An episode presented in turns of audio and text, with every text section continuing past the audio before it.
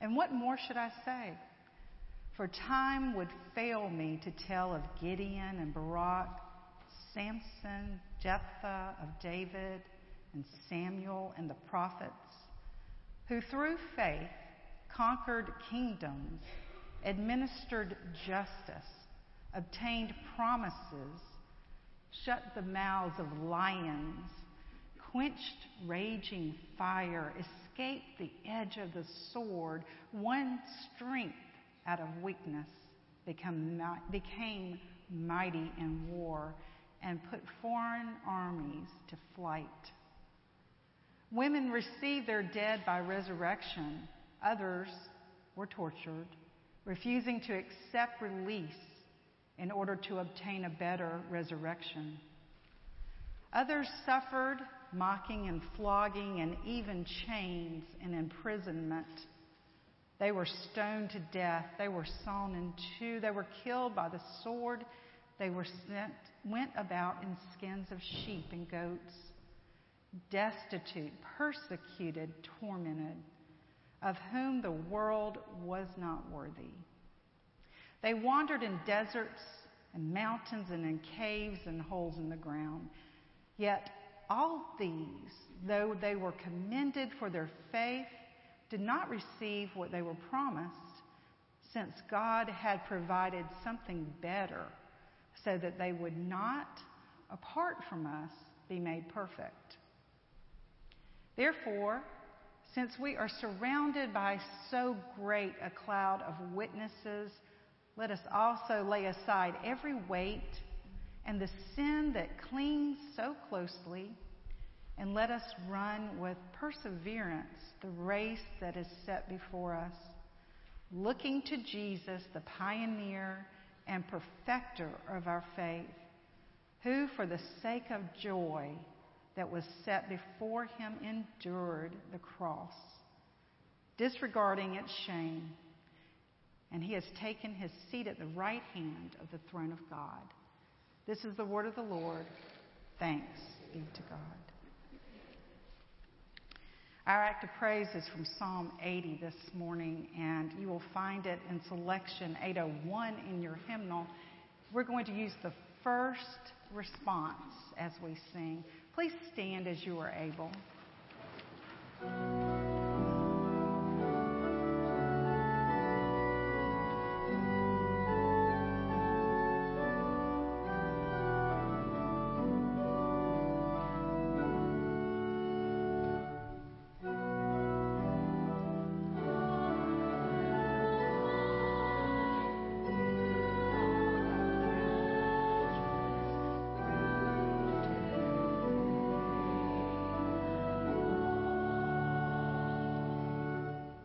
Give ear, O shepherd of Israel, you who lead Joseph like a flock, you who are enthroned upon the cherubim, shine forth.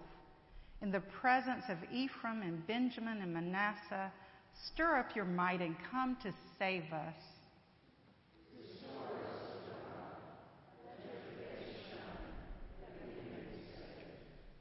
O Lord of hosts, how long will you be angry with your people's prayers?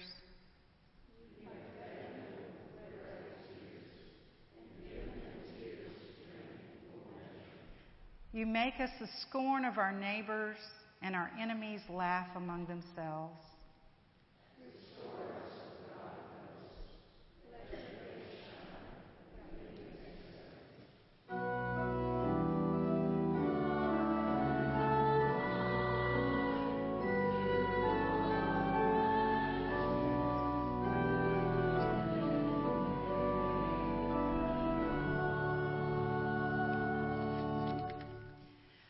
You brought a vine out of Egypt.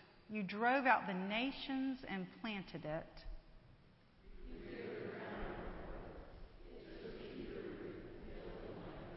The mountains were covered with its shade, the mighty cedars with its branches.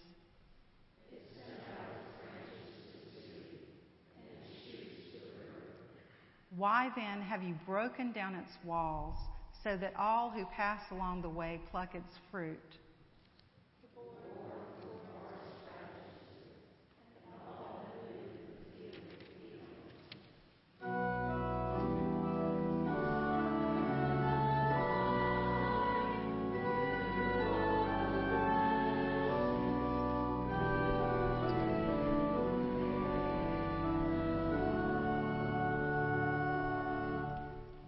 Turn again, O God of hosts. Look down from heaven and see.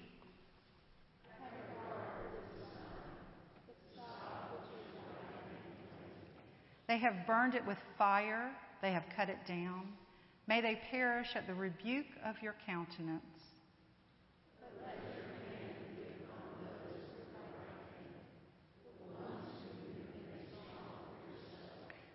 Then we will never turn back from you. Give us life, and we will call on your name.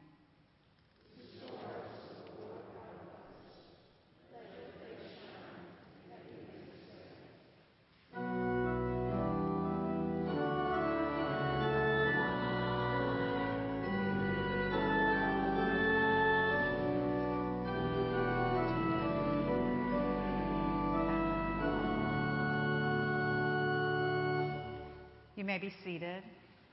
And I'll invite all the children to come up here to the chancel rail.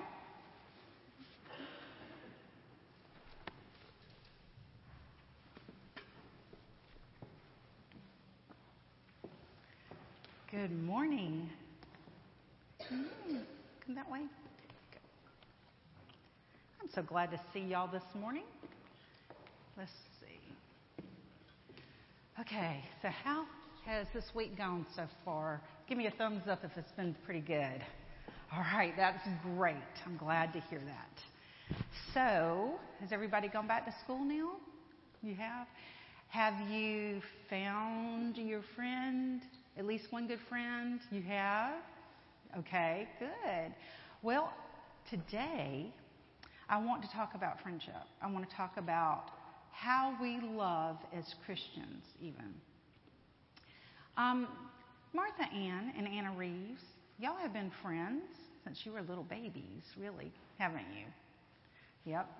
So I'm curious do y'all always like to do the same thing? Do you like to play the same games? Anna Reeves like, no. I mean, it's okay. It's perfectly fine. It, it really is. Do you like, so when you get together to play, sometimes you want to play some one thing. What do you like to play the most? You don't know? What about you, Anna Reeves? What do you like to do? Okay. But the point is that you don't always want to do the same thing, right? Do you ever have disagreements? Yeah. Very honest. Y'all are very honest kids. That's great. Does that mean you stop loving each other as friends? It doesn't, does it? Um, so, today I'm going to read a passage that y'all didn't get to hear in a few minutes. It's, a, it's from the, cha- the book of Luke. And he talks about, yes, the Gospel of Luke. And he talks about, Jesus says, it's not always going to be peaceful. We're not always going to agree with one another. We're not. But we can still love and respect one another. We can still be kind to one another. We can still listen to what each other needs and wants. I want you to remember that when you go to school, especially. You know, sometimes you get in school, you're with each other all day long, and you get a little tired and grumpy, and sometimes you're not as patient. I know I am. I'm describing myself, too. so we want to be kind and remind ourselves that we do follow what Jesus did. And we're kind to everyone and we listen. And we can still be friends with people that we don't agree with. Okay? Let's pray together. Lord, please bless these children and help this year be a wonderful one, one for them for learning and friendships and building relationships and lots of growth. Thank you, God, for all of our children. Watch over and bless them. In Christ's name we pray. Amen. Now you get to go with Miss Jenny. Do you want to put that in? Thank you, Shell. Thank you, Smith. I know y'all are big.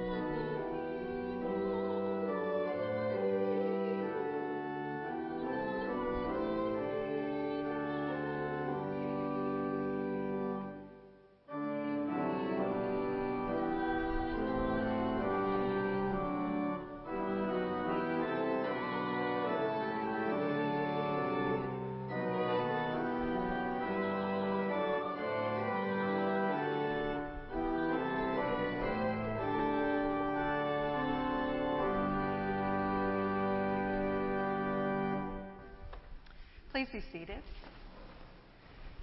I forgot how old some of those kids are, and they're still here to get to hear the gospel lesson from Luke this morning. I'm really glad for that. So, our lesson is from the 12th chapter of the Gospel of Luke, verses 49 through 56, and in it you will hear the words of Jesus. I came to bring fire to the earth, and how I wish it were already kindled. I have a baptism with which to be baptized, and what stress I am under until it is completed. Do you think that I have come to bring peace to the earth? No, I tell you, but rather division.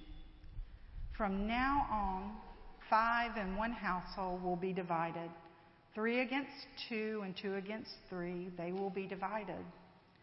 Father against son and son against father. Mother against daughter and daughter against mother. Mother in law against her daughter in law. And daughter in law against her mother in law. He also said to the crowds, When you see a cloud rising in the west, you immediately say it is going to rain. And so it happens. And when you see the south wind blowing, you say, There will be scorching here. And it happens. You hypocrites, you know how to interpret the appearance of earth and sky, but why do you not know how to interpret the present time? This is the word of the Lord. Thanks be to God. Those are tough words to hear. They're tough words to listen to, especially somebody like me who really doesn't appreciate confrontation.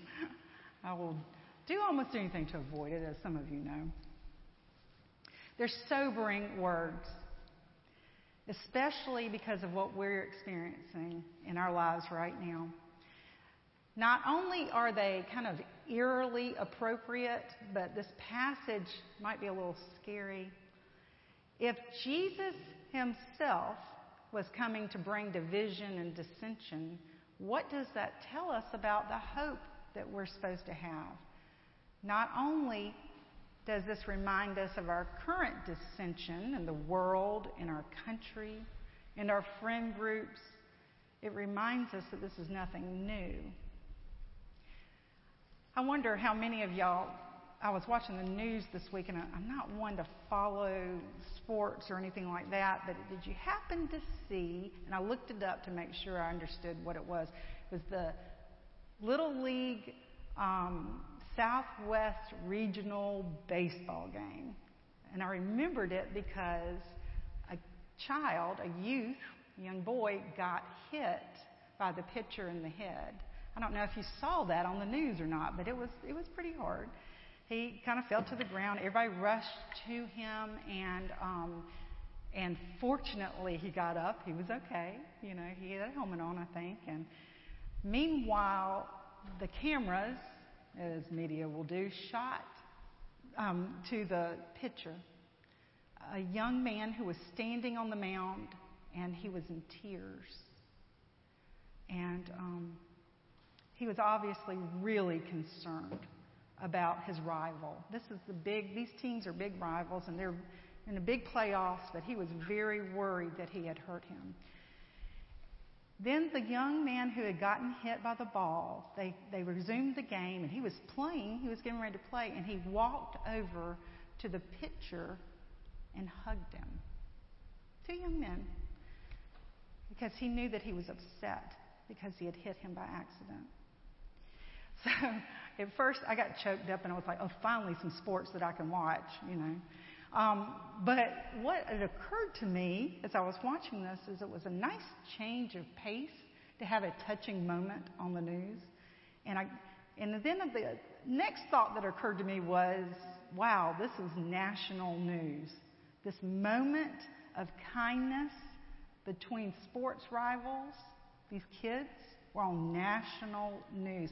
Where did we get to the point where it's so extraordinary in our society that a moment of contrition and kindness and compassion made the morning news. I mean, I'm glad it did, but are we that surprised that it's newsworthy? Must have been a slow news day, maybe, but it still is very touching and surprising. We know that human beings are not always innately compassionate. And whether you feel like it's nature or nurture, it's hard to deny that our society doesn't always prioritize compassion. And we don't because we're humans, right? And so we have moments when we're self serving and self protective and defensive and limited in our ability to understand one another's perspective. And we're always very quick to assume that we're right.